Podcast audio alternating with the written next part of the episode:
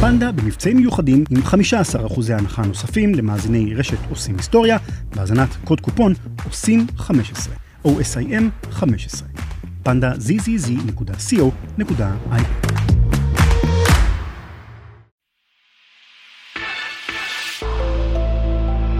רשת עושים היסטוריה. רשת עושים היסטוריה. רשת עושים היסטוריה.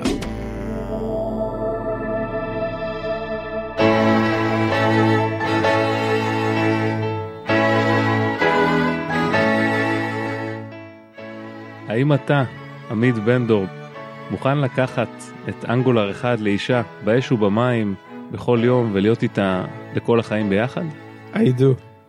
האם את, אנגולר אחד, מוכנה לקחת את עמית בן דור לבעל, לחיות איתו כל החיים, לתמוך בו בכל רגע? I do. כעבור שש שנים, אנגולר, את יכולה להעביר לי את השלט? במקום זה אתה יכול לשמור על הדיאלקטית שלנו בין? אפשר לצאת עם ריאקט לבירה הערב? ממש לא. עושים תוכנה בחסות Wix Engineering, המנוע ההנדסי שמאחורי פלטפורמת בניית האתרים הגלובלית והמצליחה. האזינו בסוף הפרק לפינת החסות של Wix Engineering, שם תוכלו לשמוע רעיונות מרתקים עם אנשי הפיתוח של Wix על תובנות מעניינות, קוד פתוח, תרבות של מפתחים ואתגרי הפיתוח עמם מתמודדים המפתחים בחברה. שלום. כבכל שנה, גם השנה אנחנו עורכים את סקר המאזינים הגדול שלנו, ובו אנחנו מזמינים אתכם לשתף אותנו בדעותיכם לגבי הפודקאסטים שלנו. מה אתם אוהבים ומה לא, מה עובד ומה חייב להשתפר. אנחנו ברשת עושים היסטוריה אוהבים את הביקורת שלכם ושמחים ללמוד ממנה, והנתונים הסטטיסטיים שתשתפו איתנו יסייעו לנו למשוך מפרסמים חדשים, שהרי אם אין לחם, אין תורה. בקרו באתר הבית שלנו, ranlevy.com, וחפשו את הבאנר של סקר המאזינים. ממלאי השאלון יזכו לתשורה מיוחדת. סקר המאזינים הגדול של 2019, באתר ranlevy.com.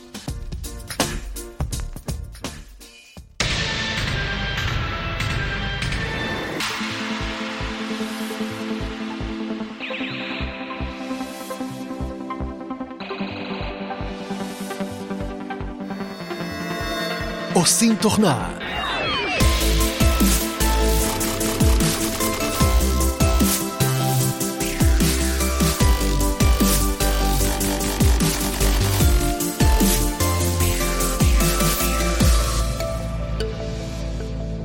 אז אה, טוב, כמו ששמעתם פה בחתונה שהייתה פה בין עמית לאנגולר, ויש פה שני עדים אז כנראה זה תקף, באמת, לבחור ספרייה לכל החיים זה באמת מה שיכול להיות מאוד מאתגר. אה, בטח גם אתם נתקלתם או תיתקלו בבחירה בין אנגולר, ריאקט, ויו, ספרייה מגניבה עתידית שיכולה לצוץ. ואז השאלה היא, האם באותו רגע אתם תבחרו את הבחירה הנכונה, או בחרתם בעבר, עשיתם טעות, איך בכלל יודעים את זה, איך אה, יודעים שעברתם על כל האופציות בצורה טובה ומושכלת?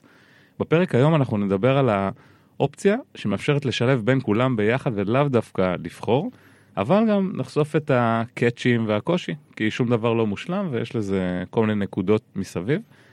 ובסוף הפרק המטרה שלנו להשאיר לכם בחירה מה האופציה שהכי מתאימה לכם, ויהיו לכם פה כלים הרבה הרבה הרבה יותר טובים אה, לבחור. אז היום אה, הבאנו לפה לא סתם אה, מישהו תותח בשם אה, גיל פינק. גיל הוא בעצם אה, אחד מ-70 בעולם והיחיד בארץ שהוא גם Microsoft MVP למי שלא מכיר, של technologies, וגם Google Developer Expert של web technologies. הוא כבר אה, מתכנת אה, מעל 15 שנה, ליתר דיוק מ-2002, בערך אה, 16 שנה. הוא תכנת בהמון דברים, אבל בעיקר המומחיות שלו זה בעולם ה web, ה front-end, דברים כאלה. הוא מרצה בארץ, בחו"ל, עושה סדנאות, סופר אפילו, ומארגן שותף של כל מיני כנסים כמו AngularUp ו ReactNext שהם מאוד גדולים, אה, ומאוד מעורב בכל הקהילה הזאת, הוא גם אחד מהמארגנים של קהילת Script הנהדרת, שאירחנו לא מעט אנשים מהם. באמת עושה המון המון דברים ויש טונה של דברים ללמוד ממנו.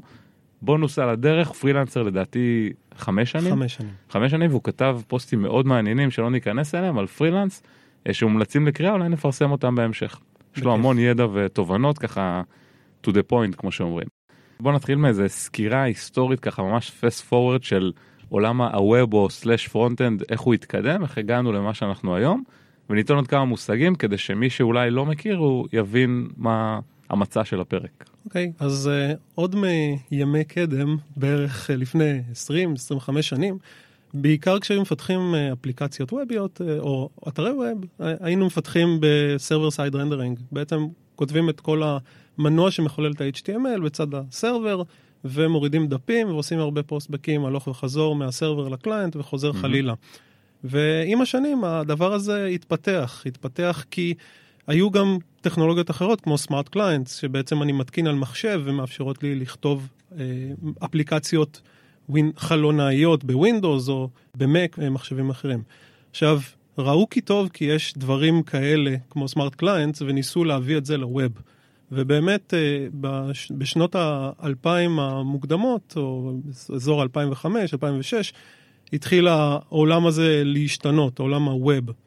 זה התחיל בזה שהתחלנו לעבוד עם Asynchronous JavaScript and אה, XML, מה שנקרא היום Ajax, והתקדמנו עם הטכנולוגיה הזאת שמאפשרת לי בעצם לעבוד ב-JavaScript ב-client ולפנות ל-server בצורה מאוד מהירה, בלי לנתק את ה-context או בלי לעשות postback אה, כמו שהיינו עושים, אה, להביא מידע או HTML אלינו לקליינט, ואז באמת לקראת סוף 2009, 2010, mm-hmm. התחילו תקינות חדשות כמו HTML5, כמו דברים כמו למשל אה, Buzzword מהתקופה ההיא, שזה Single Page Application או SPA, אה, שהתחילו להיות הלכה למעשה הדבר, הדבר. בעצם אנחנו מתחילים לפתח אפליקציות web יות, טהורות בתוך הדפדפן שהופך להיות בעצם ה-executable שלנו, אה, וחיים בעיקר בעולם ה-client side. ואז, ואז זו, התחיל איזשהו כן. קושי. והקושי הזה היה, הספריות שהיו לנו, במקרה הזה, אז זה היה jQuery ו-MooTools ועוד כל מיני ספריות אחרות, לא בדיוק נתנו לנו את היכולת לעשות structure מאוד טוב לתוך, ה, לאפליקציות שאנחנו כותבים. ואז באותה תקופה, בעצם אזור 2009-2010, התחילו להיכתב הפרמורקים הראשונים הראשונים, פרמורקים שיותר נתנו MVC, Model View Controller, מה שאנחנו מכירים מעולם הסרבר, אבל בקליינט. אם אתם זוכרים, AngularJS אה, באותה תקופה התחיל להתפתח, אזור 2009, אה, ספריות אה, האב הקדמון של כל הספריות ה... MVC האלה, Backbone כבר יצא פחות או יותר באותה, באותה תקופה, ובעצם הם אפשרו לנו לכתוב בעצם MVC בצד ה-client. עכשיו, לטוב ולרע. למה לטוב? כי זה פתח איזשהו revolution, איזושהי מהפכה אצלנו בצורת החשיבה שעשינו. אה, לרע, כי הרבה קונספטים שאנחנו מכירים מעולם ה-smart client עדיין לא נכנסו לעולם הווב. הקונספטים האלה של composition ו-components, מה שהיינו עושים custom elements uh, בסמארט קליינטס, או user controls, דברים שאולי מוכרים לאנשים שתכנתו בתקופה שאני תכנתי שם, בעצם לא היו שם. לא הייתה לי תשתית כלשהי מעבר לתשתית שקיבלתי מהספריות האלה, ואז uh, אי שם באזור 2013-2014 התחילו להיווצר בעצם, או יצאו לאור ספריות שהם יותר component driven libraries, כמו למשל React. וזה בעצם מה שמביא אותנו לעולם שלנו היום. העולם שלנו היום, בעצם יש לנו uh, React ו-Angular, הגרסאות החדשות שלו, שהם component driven frameworks או libraries, שמאפשרים לנו לכתוב דרך compositions, bottom up, בעצם מהקומפוננט הבודד עד לאפליקציה שלמה שהיא composition של אפליקציות. שבעצם מה שזה אומר שאם קודם uh, כתבו עמודים, גם עם MVC או שימוש בכל מיני דברים שככה אמירה מהירה MVC בעצם אה, כמו שאמרנו מודל view controller שבעצם ה-view זה התצוגה עצמה זה מה שהיא יודעת לעשות היא לא חכמה. המודל זה המידע עצמו שבסוף אה, מוגש איכשהו ל-view ויוצג בו בצורה כלשהי וה-controller זה החבר שלהם הוא סוג של המנהל שלהם. הוא יודע להגיד בוא אליי מודל של user ובוא תוצג על המסך הזה ה-view הזה את המידע. ובעצם אה, קומפוננטות שעכשיו אנחנו עובדים איתם זה אומר שיש לי עמוד אה, בית, פעם כתבתי הכל בעמוד הבית, מלא HTML, הכל שם, טיפה פחות reusing, לכל היותר איזה העתק הדבק של אה, מה שנקרא template שיצרתי בצד. אז קומפוננט, זו זה קונספט חדש, שבעצם אומר בוא נעשה reusing אה, לכל הרכיבי UI שאני יוצר בפנים, וניתן להם גם טיפה חוכמה, נכון? וזה יוצג. זה נכון ולא נכון, כי okay. אוקיי. אנחנו עושים הבחנה בין smart components Mhm. ל-dumb components. Mhm. dumb components זה בעצם הקומפוננטות שהן חוזרות למה שקראת לו ה-MVC. מהמם. בעצם אין לי לוגיקה כלשהי בתוך ה-component. ה-component מקבל props, מקבל properties פנימה, מהמם. ומחצין event ים של אינטראקציה שה-user מייצר, אה, שזה יכול להיות button click, כפתור, לח- לחצתי על כפתור, עשיתי איזושהי drag and drop או דברים כאלה, זה מה שהוא מחצין החוצה, ותו לא. מהמם. עכשיו, בנוסף לזה יש לי את ה-smart components או containers או אה, דרכים אחרות שתרצו לקרוא לזה, שבעצם מאפשרים לי אה, לקחת את ה-dumb components האלה אה, ולהזריק לתוכם את הפרופס ולקבל את האיבנטים ולהחליט מה עושים עם אותם האיבנטים. את ה-smart components האלה או ה-containers אתם יכולים להתייחס אליהם כאל אה, הדף לצורך העניין או לרדת לרזולוציות יותר נמוכות אה, שזה יכול להיות סתם איזשהו דיטלס שאני מציג שיש לו התנהגות מסוימת אה, ואותם ה-smart components בעצם מאפשרים לי את ההתנהגויות האלה. נשמע מושלם, לא? כאילו, למה... מה רע בזה? נשמע שזהו, העתיד שם, לא? אה, לא צריך כלום יותר. נראה לי שכולם כבר שם. אם אנחנו מסתכלים על זה, גם אנגולר היום, אה, גם Vue וגם React וגם Web Components בעצם אה, משתמשים בקונספט הזה. נכון, נכון. אבל, וכאן בא אבל הגדול. כשאנחנו מדברים על Web Components, אז Web Components זה משהו שמגיע built-in בתוך הדפדפן. בעצם אנגולר וריאקט וכל הספריות האחרות הן ספריות שהתפתחו לא בהכרח עם Web Components כ-API, ואנחנו תכף נדבר טיפה יותר לעומק על Web Components. אה, אלא הם משהו שנוצרו אותם הספריות כי היה צורך, כי לא היה משהו built in בתוך הדפדפן. וזה באמת מביא אותי לע- לעולם הזה של Web Component API. ה-Web Component API אי שם בשנת 2014 התכנסה ועדת תקינה לצורך אה, אה, פיתוח תקן חדש, תקן שנקרא Web Component API. וה-Web Component API הזה בעצם אה, יושבים באותה ועדה נציגים ממייקרוסופט, מגוגל, מעוד כל מיני חברות מוכרות וגדולות, ומתווכחים בינם לבין עצמם איך אנחנו ננגיש את הקונספט הזה של בניית reusable components בתוך הדפדפן לכלל המתכנתים ולאו דווקא דרך איזושהי ספרייה. והיו שם כל מיני כללים מנחים שהם ניסו לפתח. קודם כל כמובן composition, כי אני חייב להרכיב קומפוננטות אחת עם השנייה וקומפוננטות צורכות קומפוננטות אחרות וכו'. וכמובן ה-reusability, שאני יכול לקחת קומפוננטה, לזרוק אותה בתוך הדפדפן וזה עובד, כל עוד כמובן כיוונתי את הוויירינג הנכונים, בעצם חיברתי את ה-props הנכונים, אז זה עובד, או התחברתי ל-on click של ה-component שבניתי. ולכן, בעצם עם כל הקונספטים האלה, testability ו-reusability ו-composition ו- ומה לא, אה, ישבו אותם החבר'ה הבכירים האלה והתווכחו בינם לבין עצמם, וקמה שנה פלוס מינוס אחרי, יצא ה-version 0 ל-Web Component API. וזה לא היה במקום, לא היה מוצלח. אוקיי. לא היה מוצלח. אז, אז כאילו נשמע שהחבר'ה האלה ישבו, יכול להיות עם עניבות, יכול להיות עם בגדים מגניבים של מתכנתים, עם חולצות של אה, נינג'אז ומכשפים, כל מיני דברים, בנג'י סטייל. ויצרו יצרו כל מיני דברים. אה, עכשיו, מהצד השני, אני רוצה לומר רגע, בינתיים אה, יש חברות שבוחרות, דיברנו על אנגולר וריאקט וויו, יש חברות שבוחרות ובחרו אולי את הספריות האלה לעבוד איתן, בגלל שהן היו נכונות, בגלל שהן היו אולי טרנדיות, בגלל שזה התאים להם. אה, ואני רוצה רגע לחזור חזרה כדי לחדד את הנקודה הזאת, למה שדיברנו, הייתה חתונה בהתחלה. מי שלא יודע, חתונה קתולית, נכון, זו חתונה, הם מתחתנים לכל החיים. כן, אי אפשר, לי, אי אפשר לבטל את זה יותר. אי אפשר לבטל, זורקים את המסמכים לים והכל נעלם, זהו, התחתנתם, הכל סגור. ובעצם אה, אמרנו שאתה מתחתן עם אה, ספריית front-end, זה סוג של אה, חתונה קתולית. עכשיו, מעניין אה, לשמוע רגע אולי סיפור, כי גיל, אתה בעצם אה, גם יועץ הרבה, ויצא לך לעבור בחברות אה, לא קטנות, שזה סטארט-אפ של שלושה, שמרווח טעות הוא קטן, חברות מאוד גדולות, לא חשוב שמות.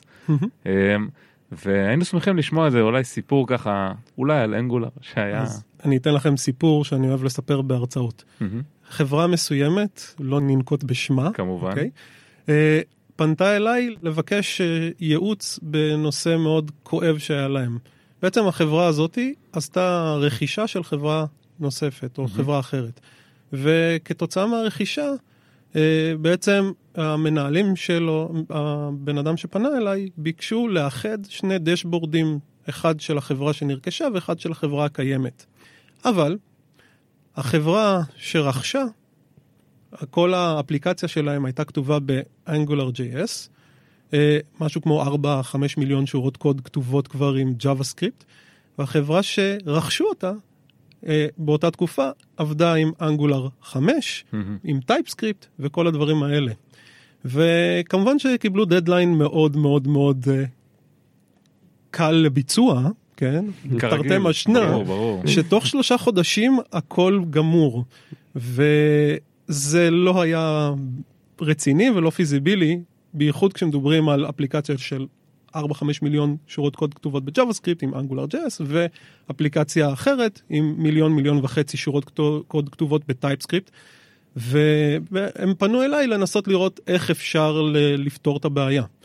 אה, אז הפתרון לא היה כל כך כיפי ואם אני, אני אגיד את זה אה, והרבה מתכנתי web שישמעו את התוכנית הזאת יקבלו צמרמורת אבל בעצם כתבנו iframe שעוטף dashboard אחד, ואז ה-dashboard השני יכול להפעיל אותו עם בעצם communication בין, בין ה-iframe לבין הדף המארח. אבל למה כל כך הסתבכתם הרי זה, זה אנגולר, זה לא אמור, בחרתם אנגולר, מה זה משנה JS או 5? אז אני, אני ניסיתי לתת לצוות שעושה את כל האיחוד אה, אורך רוח.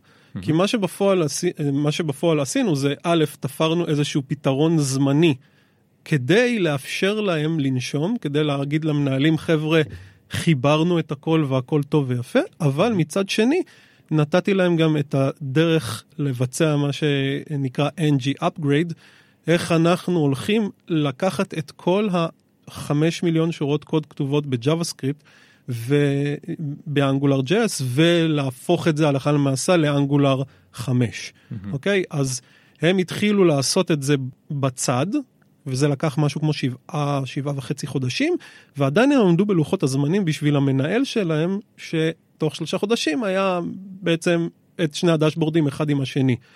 וזה תהליך מאוד ארוך וכואב. אבל בסופו של יום הם הצליחו לעשות את התהליך הזה.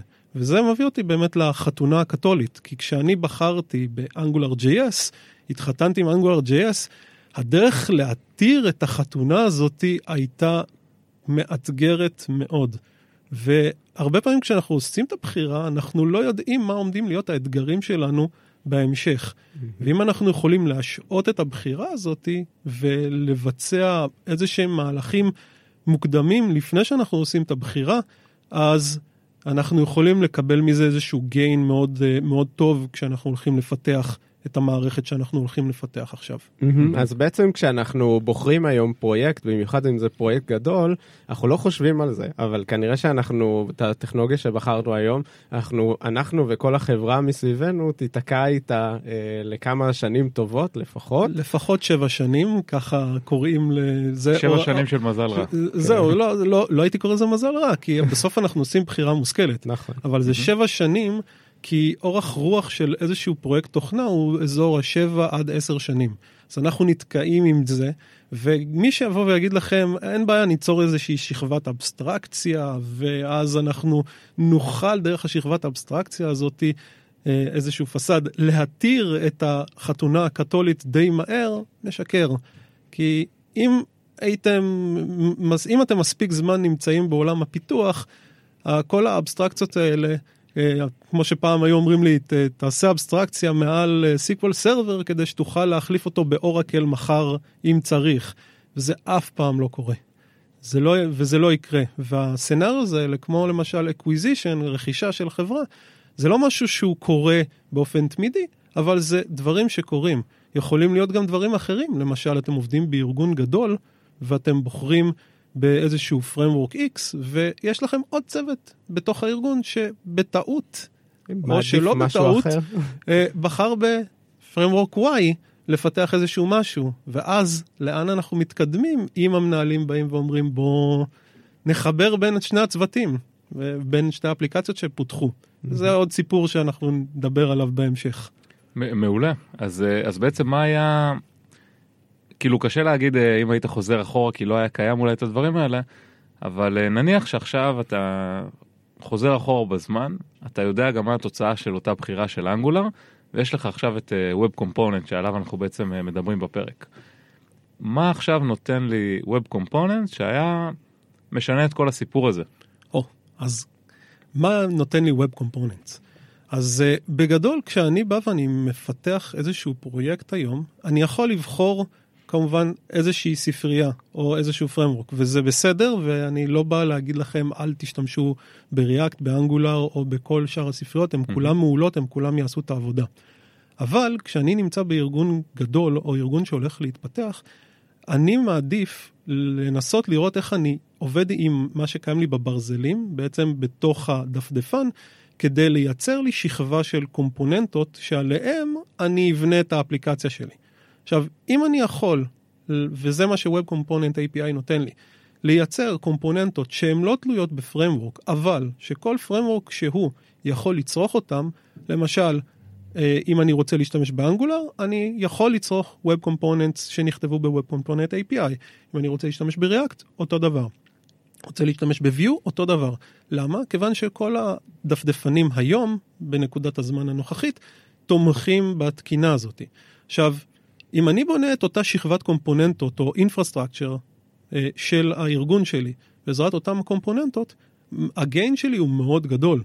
הוא מאוד גדול כיוון שאני נתיק מכל framework או library כזה או אחר. אני לא צריך איזושהי שכבת אבסטרקציה לייצר לי את האבסטרקציה, כי זה משהו שכבר נתמך בתוך הדפדפן. וזה באמת הכיוון שהגיע מאותו עולם של smart clients, כיוון שב smart clients היה לי את התשתית לפתח compositions uh, של components, uh, ואז לחשוף אותם כאיזושהי ספריית infrastructure שאני אחר כך תומך בה. עכשיו בתור uh, איש server שקצת פחות מכיר את המושגים, אני מנסה רגע להבין מה בעצם החלק ששייך ל framework, שאנחנו משאירים אותו, שמתחבר, ואני מבין שהחלק ששייך ל-Web Components שהוא ה-reusability שעובר בין צד לצד הוא הקומפוננטות עצמם, אבל מה החלקים האחרים ואיך זה מתחבר בדיוק?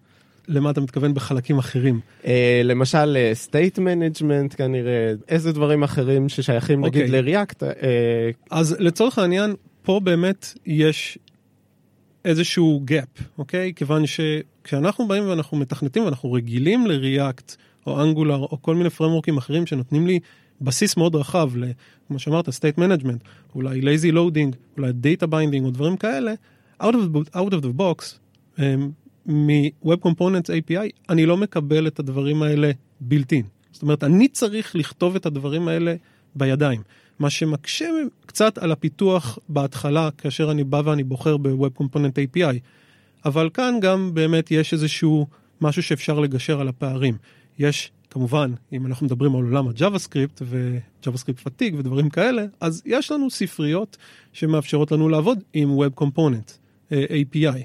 הישנות ביותר, למשל כדוגמת Polymer שהגיע מגוגל, אפשרו לעבוד בצורה מאוד דומה לעבודה עם Angular JS. Mm-hmm.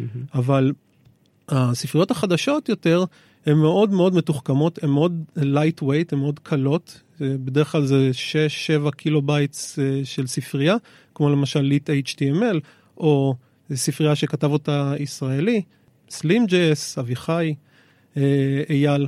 הן מאפשרות לנו בעצם אה, לעשות ולכתוב את הדברים האלה בצורה טיפה יותר קלה עם ספרייה. וכמובן יש גם קומפיילר, מי שיצא לו לשמוע על סטנסיל אז יש לי קומפיילר שאני כותב בצורה מאוד מאוד שמזכירה את אה, כתיבה של אפליקציות ריאקטיות אה, וגם אנגולריות ואני מקמפל ל-Web Component API, לקומפוננטות שאני יכול לצרוך ולעשות להם reuse לאחר מכן. מאוד מעניין מה ששומעים פה וחסר לי פה איזה נתון. חסר לי פה הייתי שמח לשמוע uh, use case. אמרת למשל שפותרים את הדברים באמצעות uh, ספריות אחרות או פתרונות אחרים אז חוץ מלשאול ישירות כאילו מה הדברים האלה הייתי שמח דרך דוגמה אולי גם המאזינים. למשל פקד autocomplete אם זה נשמע לך הגיוני או פקד טבלה עם איזה list כלשהו. uh, דוגמה של איך עכשיו uh, ממש בקצרה נגיד בניתי אותו עם Angular או React ואז איך אני בונה אותו ב-Web Components מאפס. אני, זה יעזור לי אולי לחדד ולהבין איך אני עושה את ההמרה הזאת בראש, אם אני מתכנת של אחת מהספריות. אוקיי, אז זה די קרוב או די דומה, כיוון שבסופו של דבר כשהחבר'ה שישבו ופיתחו את התקינה, לא הוורסיה הראשונה, לא ורז'ן 0 שיצא אי שם באזור 2015, אוקיי, ולא היה מוצלח במיוחד, אלא אני מדבר על ורז'ן 1 שיצא אי שם ב-2017, ואז Web Component API התחיל לצבור תאוצה ולקבל איזשהו רנסאנס חדש שבגללו אנשים uh, מתחילים להסתכל על זה היום יותר מתמיד. Mm-hmm. Uh, כשאני בא ואני מפתח, אז יש לי בעצם ארבע APIים שונים שהם עוזרים לי לפתח את, ה, את, ה, את אותם הקומפוננטות. בדומה, לזה שאני נגיד בא ואני לומד את uh, React או Angular, אז אני צריך ללמוד ארבע APIים. ה-API הראשון הוא טמפלט, בעצם מאפשר לי דרך טמפלט בתוך הדפדפן לייצר uh, חלקים HTMLים שניתן לעשות להם reuse uh, ולהשתמש בהם בתוך קומפוננטה. החלק השני נקרא Shadow DOM, שמאפשר לי בעצם לעשות אנקפסולציה בתוך הקומפוננטה שלי. שוב, דומה מאוד לאנגולר וריאקט, רק קיים בתוך בעצם הברזלים, בתוך הדפדפן שלכם. אז Shadow מאפשר לי אנקפסולציה. דבר השלישי זה ES מודולס, היכולת שלי בעצם לטעון, לעשות אימפורט למודולים שלמים שאני מייבא אותם, מודולים שכתובים ב... ES ב-ECMAScript, שזה mm-hmm. בעצם התקינה של JavaScript, אז אפשר גם לקרוא לזה JS מודולס לצורך העניין. Mm-hmm. והדבר האחרון, וזה בעצם גולת הכותרת, זה Custom Elements. זה ה-API העיקרי, שבו בעצם אני מנגיש או אומר לדפדפן, תרשום לי בבקשה קומפוננטה חדשה, autocomplete לצורך העניין, שזה השם שלה, אני נותן ל-API בעצם אה, שם שהוא, אה, שאחר כך אני אשתמש בו ב-HTML שלי, ואני נותן לו את ה class או את ה function אה, של איך אני רוצה לממש את mm-hmm. האלמנט שלי. כמו interface כזה בעצם. לא הייתי קורא לזה interface, זה בעצם המימוש עצמו, אוקיי? Mm-hmm. interface זה נכון. אבסטרקציה. Mm-hmm. אז אני נותן לו את המימוש עצמו איך אני רוצה, ואני יכול כמובן גם להרחיב אלמנטים קיימים שקיימים לי בתוך הדפדפן. למשל, אם אני רוצה שה autocomplete הזה יהיה בעצם input type, שזה קיים לי בדפדפן, אני פשוט מרחיב, עושה extend ל-HTML input element ומתקדם משם. Mm-hmm. ואני מקבל life cycles events, שזה built in בתוך ה-custom elements API, ואני מקבל את היכולת לעשות observe לאטריביוטים של uh, שמים לי על הקומפוננטות, ואני יכול לקבל עוד כל מיני דברים אחרים נוספים שעוזרים לי לכתוב את הקומפוננטה שלי. ואז, once עשיתי את זה, כתבתי, אני יכול לאגור כמות מסוימת של קומפוננטות כאלה, קומפוננטות תשתית שאני כותב, ולארוז אותם בתור ספרייה, ולעשות להם פאבליש ל-NPM, או לארטיפקטורי, או לכל מיני מקומות אחרים שאתם משתמשים בהם. בעיקרון, מה שאתה אומר פה, זה כמו, אני מנסה כאילו לתאר את זה בצורה ש, שיבינו, יש עכשיו אלמנטים של HTML. מי שכתב עכשיו HTML, יש אינפוטים, טקסט, כל מיני אלמנטים שכולם מכירים, בסיסיים. אתה סוג של, ברמה מסוימת, למרות שזה הולך ל-NPM, אתה סוג של מעורב בקוד פתוח ב-HTML, לא באמת, אתה לא באמת משנה אותו, ובגלל זה עכשיו גם React, גם Angular, גם Vue וכל ספרייה שתצוץ, תוכל להשתמש בזה, כי זה מין, אתה יוצר ספריית NPM, אבל היא די ניטרלית, ממש כמו שמישהו היה משתמש באינפוטים וכל מיני דברים של HTML, ולכן היא מתאפשר שהיא תהיה כללית. לעומת, עכשיו תיצור דירקטיב באנגולר, או קומפוננטה כלשהי בריאקט, אתה לא תוכל לשים אותם בדרך כלל אחת בשנייה בצורה ישרה. אתה תוכל צודק? לשים אותם, אפשר לה, לעשות לא איחוד באפליקציה עם גם אנגולר וגם ריאקט וכל מיני דברים כאלה, אבל ברגע שעושים דברים כאלה אז יש פרפורמנס אה, שהולך ונהרס, או מעניין. אה, דברים שהם כאילו, בסופו של דבר קשה לי לקחת אה, ספריות כמו React ו Angular ו Vue ולשים אותם באותה אפליקציה בצורה שהיא תהיה מחוברת. אפשר לעשות את זה, זה עובד, היום יש קונספט חדש שנקרא micro front-ends שמדבר גם על הדבר הזה, mm-hmm. אבל אה, כדי בעצם להריץ את אותם הספריות במקביל בתוך אותו דף, אני צריך לעשות איזושהי עבודת הכנה. ואם אני רוצה איזושהי שכבת תשתית, שכל ה...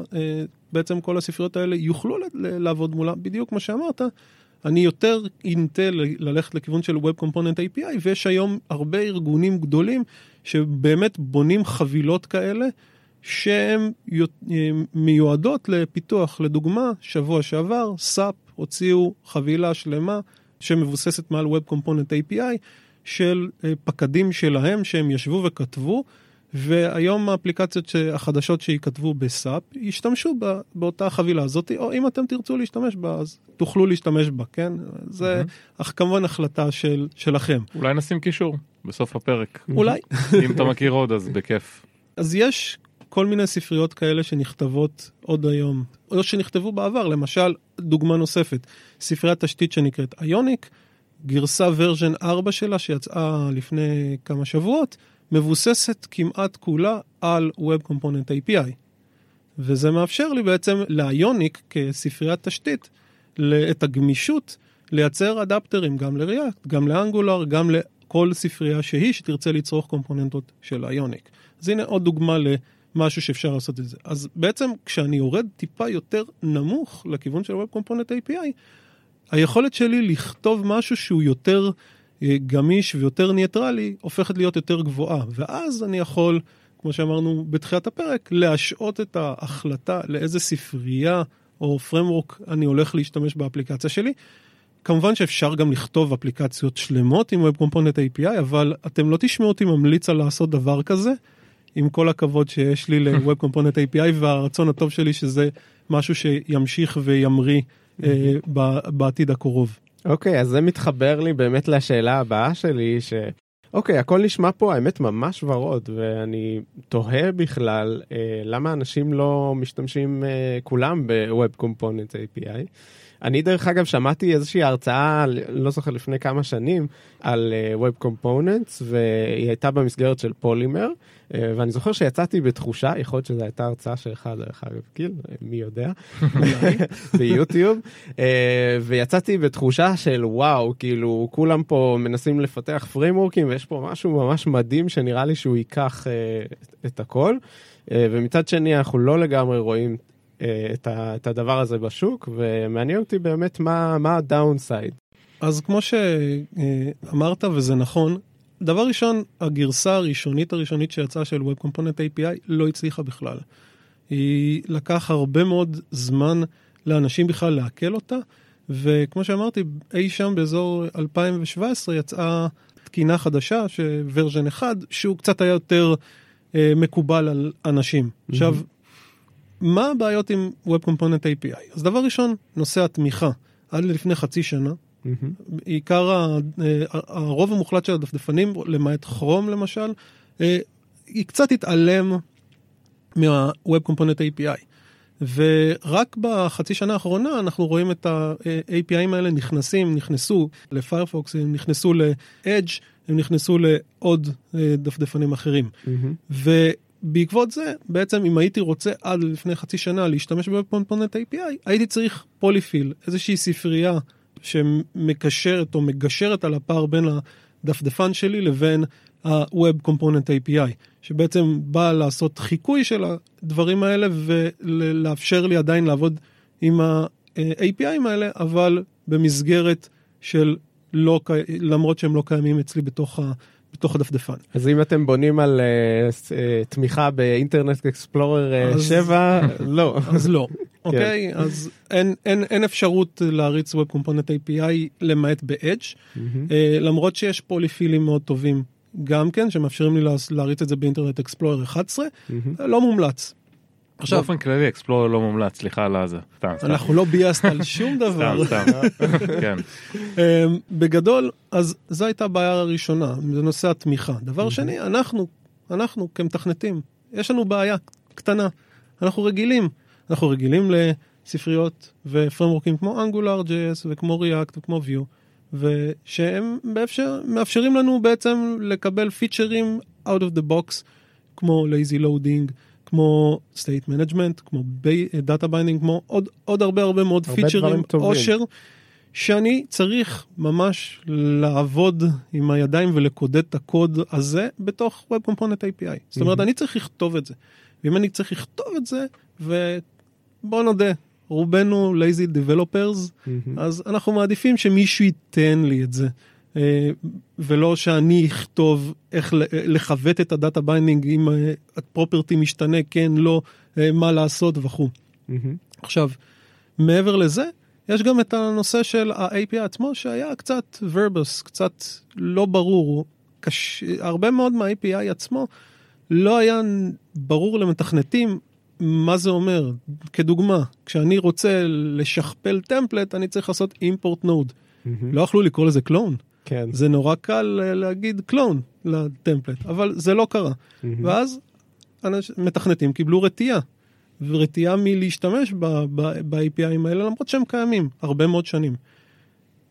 ואז באמת באו אנשים אה, כמו למשל צוות של Ionic שפיתח את הקומפיילר סטנסיל, או אביחי אייל עם, עם אה, Slim, או אה, צוות של Polymer, ואמרו בואו ננגיש את ה-API ים האלה דרך איזשהו משהו שעושה סטנדרטיזציה או דברים שיהיו יותר קלים למתכנתים להקל, ואנחנו כבר ניתן על הדרך את ה binding, state management אם צריך, lazy loading וכו' וכו' וכו', וזה באמת הביא אותנו לנקודת אה, פתיחה של היום, שיש כמה וכמה ספריות טובות, קטנות, שמאפשרות לי להטמיע Web Component API עם קצת מאמץ, אבל הרבה פחות ממה שהייתי צריך לעשות אם הייתי צריך ממש לכתוב הכל בעצמך. בעצמי. מהמם.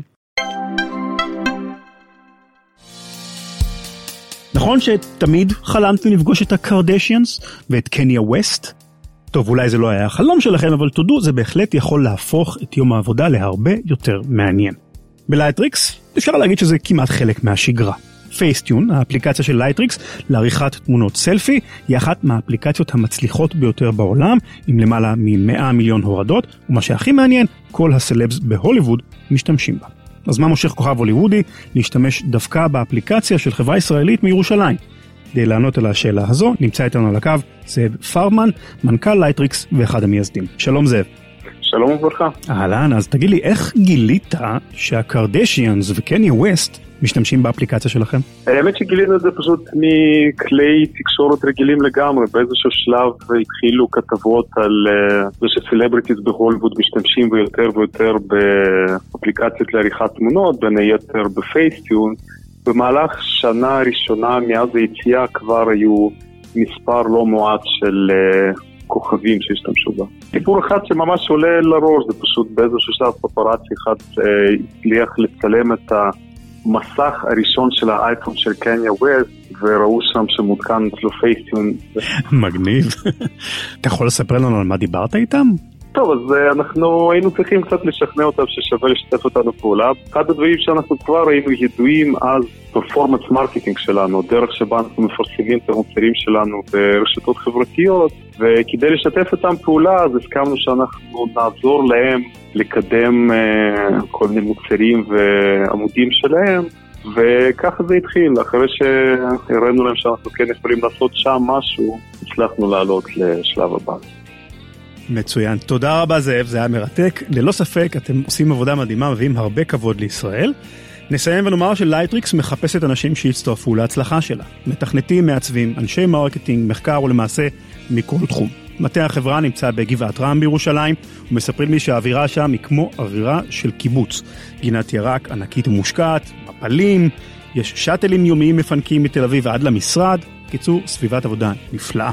לייטריקס סיימו ממש עכשיו סבב גיוס של 60 מיליון דולר, והחברה נמצאת בתנופת צמיחה אדירה. שילחו את קורות החיים שלכם ל-lightrix.com/careers או חפשו בגוגל לייטריקס משרות.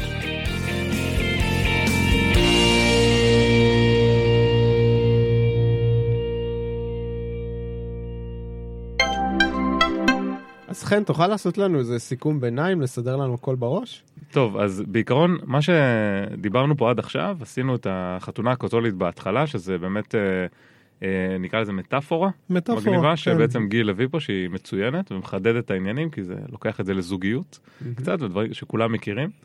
אה, ובעצם דיברנו על חתונה קתולית, אמרנו שהאנגולר וריאקט וויו, שמי שבפנים יודע את זה, ומי שבחוץ פתאום שומע, וואלה, המשפחה הזאת היא לא כזאת היא מושלמת ומסתדרת תמיד, כאילו, יש פה בעיות. אתה מתחתן עם מישהו ונתקע עם אותו ספרייה, לטוב להגיד. ולרע, לטוב ולרע, כן, באש ובמים, באושר ועוני. באושר ועוני, בדיוק, ו... או בעוני ואושר, גם. וכאילו, לא הכל מושלם, אתה פתאום מגלה אחרי כמה שנים שעשית בחירה לא נכונה, אבל אולי כן הייתה מושכלת פעם, וזה טיפה מבלבל. ואז בעצם אה, גיל בא עם פתרון, הוא אמר, אוקיי, יש אה, Web Components.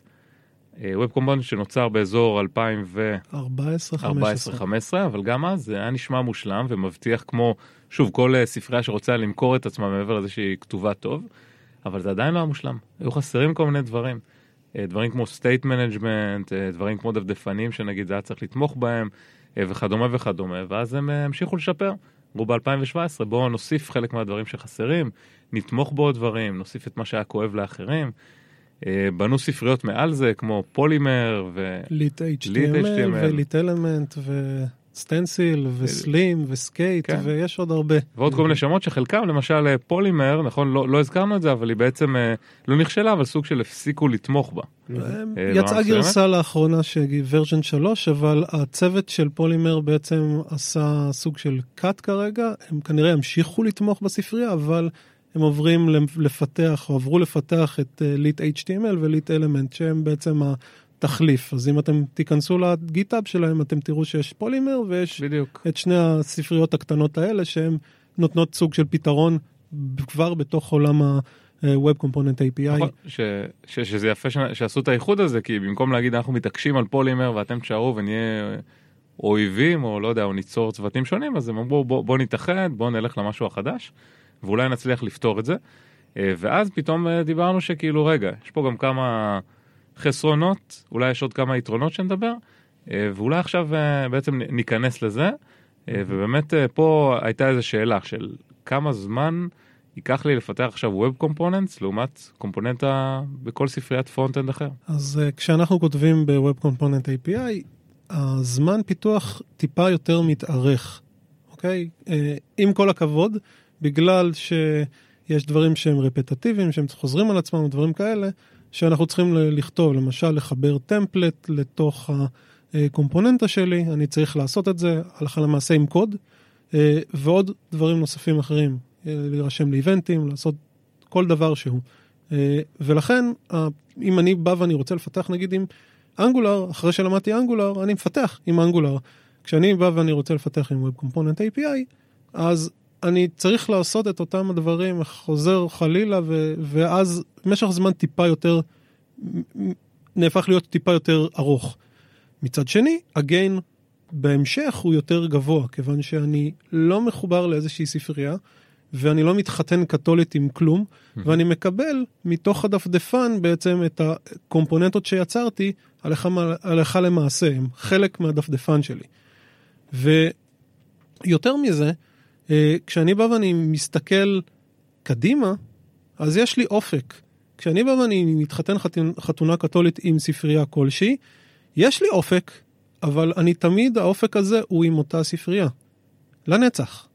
אוקיי? ואז מקרים כמו למשל לעשות המרה מאנגולר JS לאנגולר, לכל האפליקציה שלי הופכים להיות לא, לא, לא קיימים, כיוון שאני את כל התשתית שלי בניתי עם Web Component API מצד אחד, אה, ואני גם עם אנגולר עובר לוורז'ן 10 יותר מאוחר, עדיין הוא ימשיך להשתמש בקומפוננטות שבניתי באותה תצורה, והם ימשיכו לעבוד, אוקיי?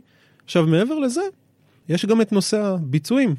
כשאני בא ואני משתמש בספריות כמו אנגולר וריאקט וכו', הם מוכרים לכם שיש להם פרפורמנס מאוד טוב, וזה בסדר, וזה נכון. מה, זה לא נכון? זה נכון. שברת לכן את הלב. זה, זה, זה נכון, אבל, וכאן בא אבל הגדול, יש לנו ספרייה עם אבסטרקציה מעל דברים שקורים בתוך הדפדפן. כשאני בא ואני מפתח עם Web Component API, אני מפתח בשכבה הנמוכה ביותר ב-API שנכתב בתוך הדפדפן. ואז אין לי אבסטרקציה. זה אומר שאם הדפדפן יודע לעשות tuning ל performance, והרבה מהדפדפנים כן יודעים לעשות את הדברים האלה, וכתבתי את הקומפוננטה בצורה נכונה, mm-hmm. אוקיי? כי זה גם כן עיקרון מנחה. הביצועים של הקומפוננטה ב-Web Component API עם JavaScript כנראה יהיו טיפה יותר טובים מביצועים של משהו שתכתוב ב-React או באנגולר, באותה תצורה, אוקיי? למה? כי אני לא משלם על האבסטרקציה שקיימת לי. מצד שני, אם לא כתבתי את זה כמו שצריך, וזה קורה הרבה פעמים, אז זה מתאזן. זה, הביצועים יהיו די דומים אחד לשני. אז אתה אומר שבעצם פוטנציאלית יש לנו אפשרות uh, שהבראוזר יעשה לנו כל מיני אופטימיזציות ובעצם הקוד שלנו ל- ירוץ הרבה יותר. לעתיד יכול להיות שכן, נכון לנקודת הזמן הנוכחית, יש אופטימיזציות מאוד קטנות שבתוך ה, בתוך המנועים של הדפדפנים, בייחוד בכרום. לא הייתי אומר שזה קיים ב-Edge, לא לבנות. בפיירפוקס כרגע או באופרה, אבל יכול להיות שבהמשך כן יהיו אופטימיזציות, וברגע שזה יהיה קיים, יהיה איזשהו גיין קטן. לא משמעותי, אבל זה עדיין תמיד ביצועים טיפה יותר טובים, גיין יותר טוב. אוקיי, אז יש לי פה שאלה, ואחרי התשובה שלך, שאלת המשך לאותה שאלה, כאילו אני כבר יודע את התשובה. אה, אז בעצם השאלה הראשונה זה, אה, בעצם מה שאתה אומר פה זה כמו, קצת, אם אני לוקח את עולם הבקאנד, אה, מתכנתי בקאנד, מי שעדיין איתנו, כל הכבוד לכם, אנחנו מאוד מעריכים אתכם. אז אם עכשיו מישהו כותב, זה כמו C-Sharp או Java, לעומת C++ או C. כי לא, לא המרחק בין אסמבלר, זה כבר להגזים, אבל זה כמו, זה בעצם, אה, שאני כותב עכשיו C-Sharp, קשה לכתוב עכשיו אה, מה שנקרא, אני לא אכתוב עכשיו מנועים ומערכות time למטוסים לצורך העניין, בדרך כלל, כי זה לא מספיק מהיר, לא קרוב לברזלים, אין לי את השליטה, ושאני חייב פרפורמנס מטורף, אני כנראה אכתוב קרוב לברזלים, C++, C, אולי אפילו אסמבלר המטורפים שבינינו. אה, ובעצם, אז נכון, זו השוואה די טובה לא- או שהיא מוגזמת היא בקיצוניות קצת, שלה? היא קצת מוגזמת בקיצוניות, אבל אם אנחנו כבר נכנסים להשוואה כזאת, זה מהמם. כאילו חומר לתוכנית אחרת, אוקיי, אז יש Web Assembly, אוקיי? אז שזה בעצם, נקרא לזה ה-C++ החדש של, של הדפדפנים, לעומת JavaScript, שזה ה-C-Sharp לצורך העניין. אוקיי, זה, אם, אם אנחנו הולכים על המטאפורה הזאת. כן, להשוות מטוס לדפדפן. בדיוק. אבל אה, יותר הייתי משווה את זה בין פרמורקים אה, אה, אה, ש... למשל jQuery לעומת אנגולר היום, מהמם. או jQuery לעומת React. הפרשים קטנים יותר. כן, ההפרשים הם טיפה יותר קטנים. ברמה של jQuery הייתה ספריית תשתית בין הראשונות שנתנו סוג של utility belt שאפשר לי לעבוד איתו קרוב לדפדפן, עם קרוס בראוזר ופיצ'רים מאוד, אה, מאוד שימושיים. ואנגולר או ריאקט היום נותנים לי פתרון מלא יותר, גדול יותר, לבצע את הפעולות. אוקיי? אז לזה הייתי יותר מתחבר להבדלים האלה.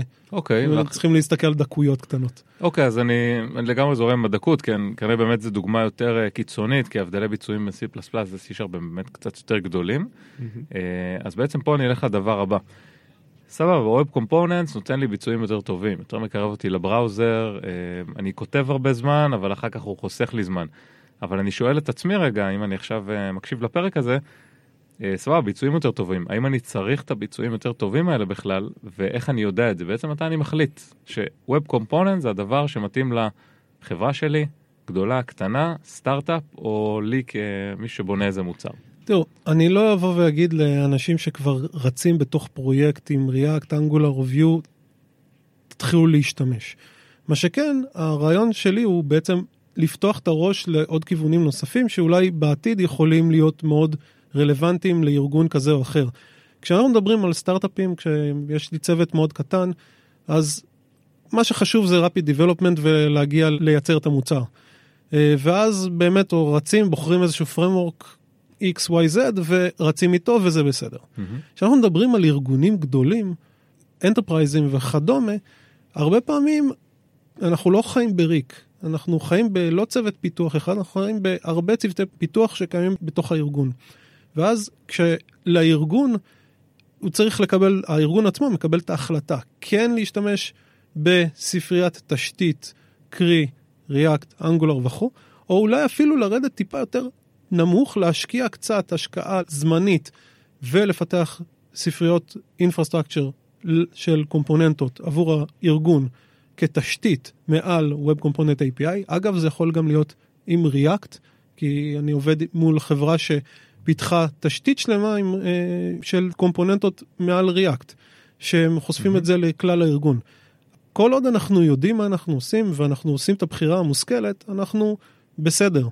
אבל אם אני היום צריך לבוא ולהגיד לארגון X שהוא אה, מכיל הרבה מאוד צוותי פיתוח, אה, חבר'ה, כדאי מאוד לבוא ולפתח עם Web Component API, כי הגיין הוא א', ב', ג', ודיברנו על כל הגיין שאנחנו מקבלים מזה. אה, ואתם, את התשתיות האלה תוכלו להשתמש ב, בכל צוות אה, בצורה, אה, איך שהוא רוצה, מה זה אומר? אם הצוות X מפתח דשבורד X וצוות Y מפתח דשבורד Y, אחד יכול לבחור ב React, השני יכול לבחור, לבחור ב Angular, אין בעיה, כי אנחנו פה קצת יותר כלליים, ובסופו של דבר, אה, אם תרצו כביכול לאחד את האפליקציות האלה לכדי dashboard אחד, הדרך, אה, מה שנקרא micro front-ends, שזה משהו שאולי תדברו בתוכנית mm-hmm. אחרת, אה, הדרך לעשות את זה יהיה יותר, תהיה יותר קלה, כי תהיה לי שכבה של shared components בין שני. המיני אפליקציות האלה שאנחנו מפתחים בתוך הארגון. אז אולי לארגון קטן Web Component API לא מתאים, אבל לארגונים גדולים שבאים ומפתחים הרבה, אה, ויש הרבה צוותים, יכול להיות שללכת צעד אחורה ולבנות תשתיות שלמות מבוססות Web Component API, כמו למשל מה שסאפ עשו לאחרונה, אה, זה משהו שהוא יהיה לו בסופו של דבר איזשהו גיין עתידי. לא הייתי אומר גיין ביצועים כי, או גיין כזה או אחר, אלא הייתי אומר, הגיין הוא בסופו של דבר שאני מתיר בצורה מסוימת את החתונה הקתולית עם איזשהו framework ואני מאפשר גמישות יותר רחבה אצלי למפתחים שלי עם איזה framework אנחנו נבנה מעל הבסיס שכבר קיים לי. והבסיס הזה הוא משהו שימשיך להיות נתמך על ידי כל הדפדפנים. אוקיי? Mm-hmm. Okay? אני לא צריך לחשוב על i6 עד 11 וכדומה, כי הדפדפנים כן תומכים היום ב-Web Component API. אוקיי, okay, אז בעצם אתה אומר שזה מתאים מאוד לחברות גדולות, אולי בינוניות אה, בצמיחה דינמיות וצעירות, אה, אז בעצם אה, איך זה יכול להיות שבארץ היום לא עפים על זה ומיליוני חברות, הרי מ-2014 זה קיים, 17 זה התפתח עוד, איך לא עפות על זה עכשיו מלא חברות ענקיות בארץ? ועוד שאלה, למה אתה כל כך מחובר ספציפית uh, לזה? אולי זה שתי שאלות נפרדות. אוקיי, okay, זה שתי שאלות נפרדות, ובואו נתחיל עם התשובה לשאלה הראשונה. כן. Uh, למה לא עושים את זה הרבה פה בארץ? אז דבר mm-hmm. ראשון, חוסר מודעות, אוקיי? Okay? Uh, אנחנו פה בעולם המפתחים שלנו מאוד אוהבים אה, את הבאזוורדים, ושוב, גם אני, אוקיי? מאוד אוהבים את הבאזוורדים האלה של אנגולר, ריאקט, ורצים עם הפרמורקים, ותמיד רוצים להיות בקדמת החזית הטכנולוגית, וזה בסדר. אז דבר ראשון, כמו שאמרתי, חוסר מודעות. הדבר השני, זה, שוב, אותם הקשיים שדיברנו קודם לכן, של מה אין לי בתוך הספריות האלה. אנחנו כמפתחים, אנחנו, אין מה לעשות, לייזי, עצלים קצת. ואנחנו עד לאחרונה, עד לרנסאנס הזה של מ-2017, סוף 2017, תחילת 2018, שהוורז'ן 1 יצא, ושיצאו כל מיני כלים שמאפשרים לי, כמו סטנסיל אה, אה, או Lit Element, אה, שיצא, אגב, Lit Element יצא version 1 שלו, אם אני לא טועה, לא מזמן, אוקיי? Mm-hmm. Okay? אז עד שזה לא קרה, בעצם אנשים לא שמו לב בכלל, או כמו, שוב, חוסר מודעות, ו... העדיפו ללכת לספריות טובות שעושות את העבודה. ואז כתוצאה מזה, יש לזה פחות traction, פחות משיכה. מה, אז אתה בעצם אומר שהם פשוט לא יודעים לשווק את עצמם? זה הכל? זה נשמע מוזר. בגלל שזה מגיע מגוף של תקינה, ולא mm-hmm. מטעם חברות, חוץ מגוגל, אני לא מכיר חברות uh, שרצות ודוחפות את Web Component uh, אה, API קדימה. Mm-hmm. Okay, אוקיי, אולי גוגל טיפה מוזילה, אבל בגלל שזה לא בשדרה המרכזית, ויש אינטרסים, כן, לחברות הגדולות כמו פייסבוק, שמביאה לנו את ריאקט, או אה, גוגל עם אנגולר, יש להם את האינטרס לדחוף את הפרמורקים שהם כתבו. פחות לדחוף את התקינה שקיימת לנו. הרבה אז, פוליטיקה, אז, אתה אומר. אז אין שיווק. השיווק הוא לא משמעותי, אז יש אנשים שכן התחברו לקונספט הזה כמוני, כי אני מגיע מעולם של, הייתי בעבר ארכיטקט, והייתי ראש צוות פיתוח והייתי מנהל פיתוח, וראיתי את הקשיים האלה מקרוב, את הקושי הזה של החתונות הקתוליות, את הקושי הזה של לבוא ולהיתקע עם איזשהו framework לנצח. ובגלל זה יותר לי קל לקבל את הדבר הזה שנקרא Web Component API ולדבר עליו ולהגיד לאנשים כמה שזה יכול להיות טוב אם הם יתחילו להשתמש בזה. אתה חושב שיש דרך בכלל, אתה אומר שעברת המון, ואז כאילו בעצם בגלל זה הגעת לזה, אבל אם יש פה מישהו ש... או מישהי שמאזינים ומתכנתים, אתה יודע מה, שלוש שנים, חמש שנים, לא יודע, והם לא עברו המון בעולם הווב, היו באיזה חברה אחת וחצי, עבדו בערך באותו דבר. איך אתה משכנע חבר'ה כאלה מהר, אה, לא לעבוד עם אה, סתם אנגולר או ריאקט שנראה מעולה, משווק טוב, כולם מדברים על זה, לבין משהו שהאתר שלו, Web Components, נראה מאוד מיושן, אתה צודק, כי זה תקינה, שפסיכולוגית, גם אם אתה אומר להם את כל הדברים, אומרים, רגע, אבל זה לא נראה טוב, זה נראה כמו פעם, זה, זה, איך עושים את זה? אני לא משווק, זה כל הקטע. בגדול, לבן אדם שמגיע כבר ועבד עם ריאקט או אנגולר או כל מיני, כל הפרמורקים האלה, אני אומר דבר אחד, הם כולם טובים, הם כולם יעשו את העבודה. Mm-hmm. אני רק אומר שכשאתה בא ואתה רוצה להתחיל לכתוב אפליקציה מחדש, או אפליקציה חדשה, בדרך כלל אתה מתחיל באיזשהו proof of concept, באיזשהו POC, וברגע שאתה עושה את זה, קחו צעד אחד, אחד טיפה אחורנית, תנסו להבין עם מה אתם הולכים להתמודד, מה, הם, מה עומדים להיות האתגרים. אל תרוצו קדימה עם אה, אה, עיניים מכוסות כמו סוס, ותבחרו את הפרמורק, אוקיי? לא תמיד הפרמורק מתאים לחברה שבו אתם, שבה אתם נמצאים. צריך לעשות את השיקולים של החברה וטובת החברה וטובת הפרויקט בהתחלה, כשאנחנו עוד בשלב של התכנון, ולראות, יכול להיות שבאמת יתאים לכם React, או Angular, או Vue, זה בסדר. אני לא אומר שזה לא טוב, אבל יכול להיות שבראייה עתידית, אה, כמו שהחברה שעשתה את ה acquisition, יכול להיות שהמצב שאם הייתי מפתח ב-Web Component API, הייתי לא צריך לעשות מיגרציה של 5 מיליון שורות קוד כתובות ב JavaScript מ Angular JS ל Angular 5. אוקיי? יכול להיות. Mm-hmm. הדברים האלה הם דברים שפשוט צריך לעשות אותם בתחילת הפרויקט. קחו צעד אחד אחורנית, תנסו לראות את העולם הכולל. ולא לרוץ קדימה כי Angular זה מגניב, כי React זה, אה, כולם מספרים לי על זה, ו- וזה awesome וזה, כל הדברים האלה. כן. קחו נשימה, תבצעו את ההחלטות האלה, ההחלטות האלה הן מאתגרות, אבל הן משפיעות תמיד חמש עד עשר שנים קדימה, אוקיי? ואחרי שאגב החלטתם, לא לבכות על חלב שנשפך. חלב שקדים אגב. חלב סויה. חלב שקדים, חלב סויה, כן. טוב, אז אחרי שלמדנו קצת על השיקולים, אז uh, ממש ככה לקראת סוף הפרק שלנו, הייתי רוצה לשאול מה ככה הצעדים, uh, כמה צעדים uh, ראשונים, אם עכשיו התלהבתי, שמעתי, זה נשמע לי מעולה, מה אני עושה, איך אני מתחיל. אוקיי, okay, אז יש uh, מדריכים מאוד טובים ב-MDN, מוזילה Developer Network, שהם מאפשרים לי ל-getting started with Web Components. אוקיי? Mm-hmm. Okay, הם מדברים, מסבירים טיפה על ה-API, איך לעבוד עם ה-API. אני, אני אישית תמיד מעדיף ללמוד את, קודם כל את הדברים שנמצאים קרוב לברזלים, ואז אחרי שהתחלתי עם זה, אני יכול ללכת ל repository נגיד של Lit Element, או אה, ללכת לאתר של סטנסיל, שהם אה, בעצם סוג של, נקרא לזה אבסטרקציה טיפה קטנה מעל Web Component API, mm-hmm. ולהתחיל משם. זאת אומרת, אני בשלב הראשון, זה אני. אני לומד את ה core, ואחרי mm-hmm. שאני לומד את ה core אני הולך למה שייתן לי את המהירות פיתוח.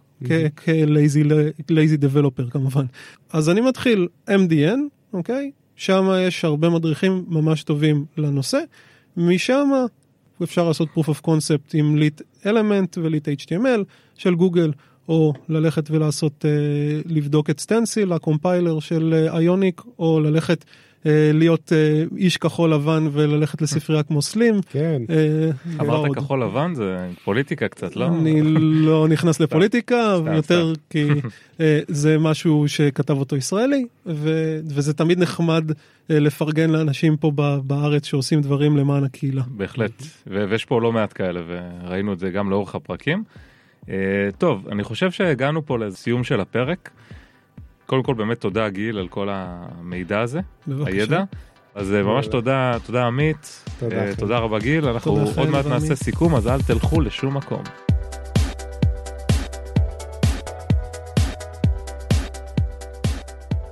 Alright, אז כרגיל, כמו שהבטחנו, סיכום הפרק.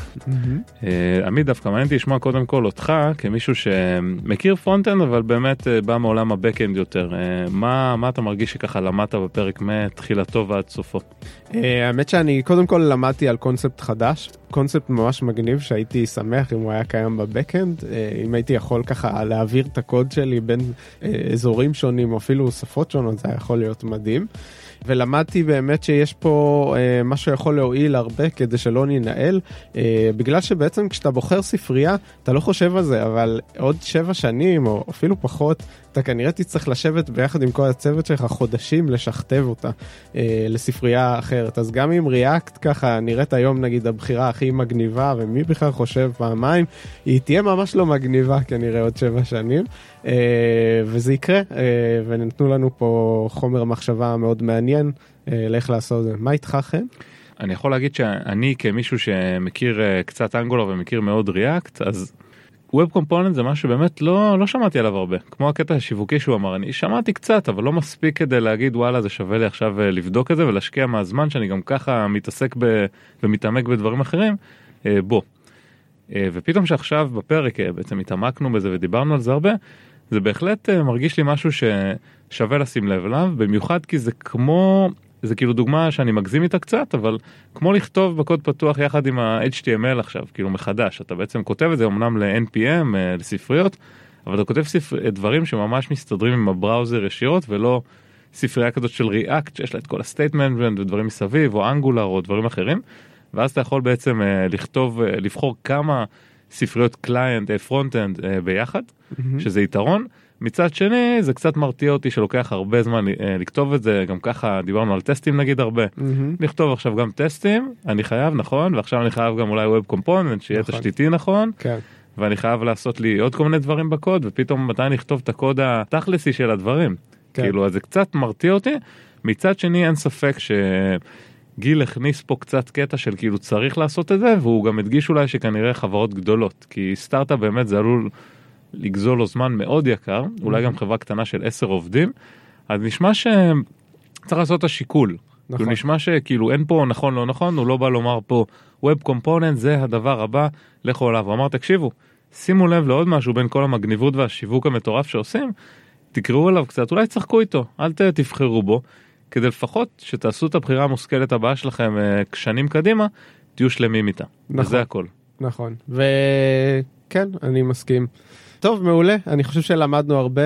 בהחלט ותיכנסו כמובן לקבוצת הפייסבוק שלנו. כן. אהבתי את הדיבור בו זמנית כן, של עושים תוכנה קהילת מפתחים ומפתחות אה, תאזינו לנו אה, בספוטיפיי. תודה רבה לה, לכל הצוות לדני תימור מנכ"ל הרשת לרן לוי שכולם מכירים אותו אה, לאיתמר סוויס העורך שלנו. כן, חדש, אז תודה רבה. תודה.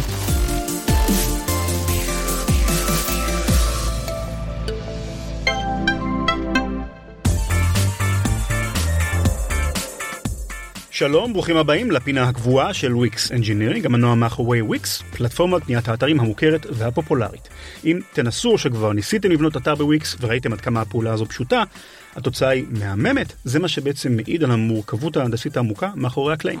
בכל פינה אנחנו מציגים זוויות ותובנות שונות מתוך עולם הפיתוח האינטנסיבי של Wix Engineering, ומשוחחים על אתגרי הפיתוח, תרבות המפתחים, פלטפורמות וכלים מעניינים שבהם משתמשים המפתחים בוויקס. היום אנחנו מארחים את אייל אייזנברג, Engineering team leader בוויקס, מפתח מאז גיל 14, נשוי ומתגורר בקריית מוצקין, לא הרחק מחיפה. יש סיבה שאני מציין את מקום מגוריו של אייל, כי וויקס מקימה ממש בימים אלה מרכז פיתוח חדש בחיפה, והמרכז הזה יעמוד במוקד השיחה שלנו הפעם, אז שלום אייל, אהלן. אתה חיפאי במקור, אפילו אנחנו הסתובבנו באותם האזורים, גם אני ככה גדלתי באזור. אה, תספר לי קצת על המניע מאחורי ההחלטה של וויקס לעלות צפונה ולפתוח מרכז פיתוח חדש. אז אה, קודם כל זה התחיל מזה שרצינו לעשות איזשהו שיתוף פעולה עם הטכניון, אה, ואז ככה מהטכניון שאלו אותי בעצם למה אין אה, מרכז פיתוח של אה, וויקס בחיפה, ובאמת שאלתי את עצמי למה. ולאט לאט התחלתי לגלגל את זה, אני בתור מישהו שגר בצפון, בחיפה ואז במוצקין, אז אני מתגלגל עם הרכבות למרכז הרבה מאוד שנים וסובל עם שאר ישראל. אה, אז אה, מבחינתי זה היה ממש אה, מוטיבציה, בוא, נ, בוא נשים... ברמה האישית, כאילו ברמה. האישית של לחסוך את השעתיים נסיעה לכל כיוון, להפוך את זה לבערך חצי שעה.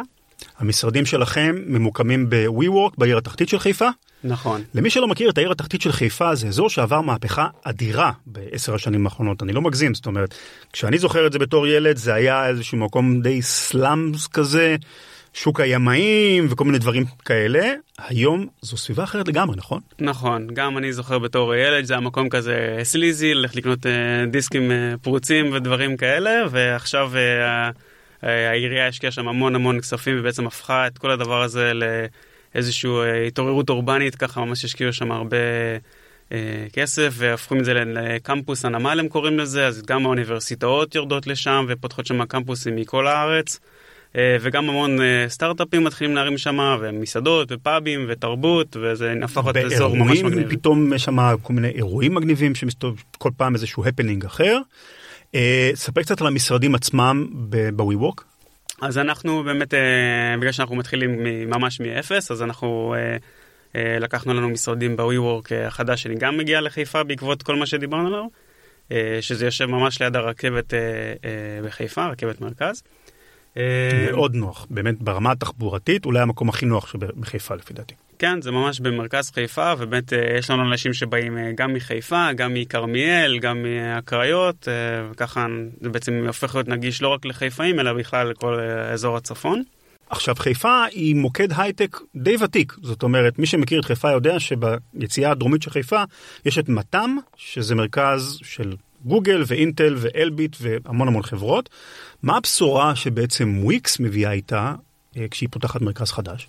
אז באמת אה, כל החברות האלה שאמרת זה באמת חברות מאוד גדולות ומוכרות, אבל אה, בחיפה חסר פיתוח front-end ו web חזק כמו שוויקס בעצם מביאה, אה, וזה חסר וזאת בעצם הבשורה הגדולה של הנה יש חברת web מהמרכז שיוצאת לפריפריה במרכאות. אה, ובעצם אה, אחת הסיבות שגם בחרנו באזור של העיר התחתית ולא מתם, כי זה באמת זה סביבה חדש, אחרת. זה vibe, זה vibe יותר נכון. תל אביבי נקרא לזה ככה, וממש מרגישים את זה, בניגוד לעוד חברה באזור תעשייה שם, שהוא אה, אזור תעשיית הייטק, כבד כזה בהגדרתו. אבל מעבר לעוד מקומות עבודה, ואולי זה המקום גם להגיד שאתם מזמינים את המאזינים לשלוח כמובן קורות חיים ולהצטרף למרכז הפיתוח של חיפה, מחפשים מפתחים, אני מניח, במגוון של תחומים. מעבר למקום, למקומות העבודה החדשים, לזה שאתם מגיעים צפונה, יש עוד איזשהו benefit ל, ל, למפתחים של חיפה והאזור? אז אה, כמובן, אז אה, אנחנו כבר אה, בחודש הבא, אנחנו מביאים את סדרת המיטאפים המוצלחת של וויקס מתל אביב ומבאר שבע, בכלל מכל העולם, מביאים אותה לחיפה, אז יהיה את המיטאפ הראשון שלנו בחיפה, Wix in the North, כמו שאנחנו קוראים לזה. אני אתן שם הרצאה על קומפוננטות של React, ויחד איתי יהיה הרצאה של director of engineering של אה, WeWork, יונתן ברגמן. שהוא ירצה על, אה, אה, לקחת את האפליקציה של להפוך אותה ליותר גלובלית. אז ככה, שיתוף פעולה ראשון ככה בינינו לבין ה-WeWork, ובעצם אנחנו בעצם רוצים לבנות את הקהילה של פיתוח web ו front-end בחיפה, כמו שאנחנו קידמנו אותה בשאר הארץ ובעולם, אז אנחנו רוצים גם בחיפה להפוך את זה למוקד עניין ופיתוח. מה. היתרון עבור מפתח להשתתף בפעילויות כאלה? זאת אומרת, הרי בתור מפתח, אני צריך להקדיש מזמני כדי להשתתף במיטאפים, בהרצאות שכאלה, בפעילויות. איזה יתרון זה מביא לי? אז קודם כל זה ללמוד דברים חדשים, זה תמיד טוב, ובתחום שלנו אתה חייב ללמוד ולהתקדם, אחרת אתה, לא רק שאתה לא נשאר במקום, אלא אתה פשוט אה, מתחיל לפגר מאחורה. אה, וזה להכיר אנשים חדשים, אה, ואולי באמת לפתוח business opportunities בהמשך למי שיותר ככה מחפש. networking, מאוד מאוד חשוב. networking, בדיוק, networking. אה, האמת היא שזה מאוד משעשע, ככה בדיוק אה, פרסמנו את המיטאפ הזה, ותוך יומיים פתאום כתבה, אה, כתבו לכל מיני אנשים מסטארט-אפים מהאזור של היי, שמענו שאתם פה, בואו נשב, רצינו להביא לכם עוגה, בואו נשב, נתחיל to network, אפילו מחברות שונות בין חברות. אז זה מאוד תורם לקהילה הזאת ולהגדיל, נקרא לזה, להגדיל ראש ולהכיר דברים חדשים. בהחלט, אני יכול להגיד ברמה האישית שלי, כל פעם שהשתתפתי בכנס כזה, או באיזושהי פעילות קהילתית כזו, יצאתי עם ראש מלא רעיונות, ו- והרבה פעמים גם עם הקשרים החברתיים האלה. אז עבור המפתחים שאפילו לא אה, כרגע מתכננים להצטרף לוויקס, תפתחו עיניים, תפתחו אוזניים לפעילויות שאתם מתכננים בוויקס שמה, כי אתם תרצו מאוד להיות חלק מהם. גם אם אתם לא עובדים ממש פיזית בוויקס, בוויקס אתם תרצו להשתתף. ואפרופו כל הנושא של תרבות פיתוח, אני יודע שאתה מעורב בצורה עמוקה בעולם ה open source, נכון?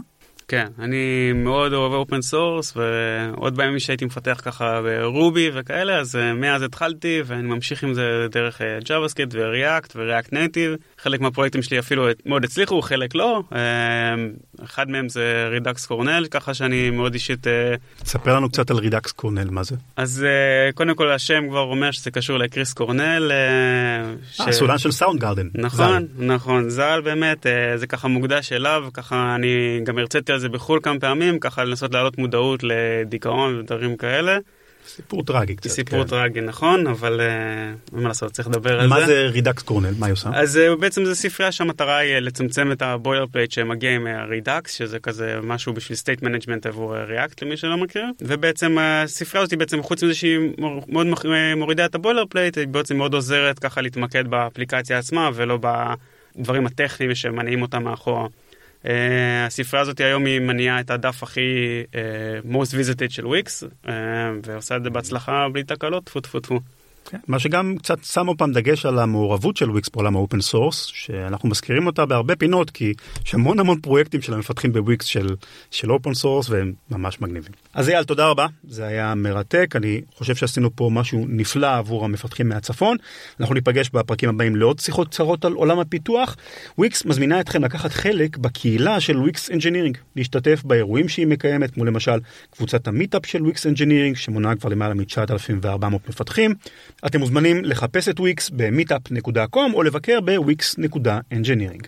בנוסף, אירוע מפתחי ה front-end, YGLF, Gotta Love Front-End, מתקיים השנה בתחילת אפריל, ויכלול לראשונה בוטקאמפ, ממש יומיים שלמים כוללים לינה עם סדנאות והרצאות מעמיקות בהשתתפות דמויות מובילות מהתעשייה בארץ ומחוץ לארץ, שיגיעו במיוחד לאירוע. אל תפספסו את זה. בקרו בדף הפייסבוק של YGLF, facebook.com/yglfil או באתר של הכנס israel.yglfconf.com. תודה לכם, תודה רבה אייל. תודה רבה. להתראות.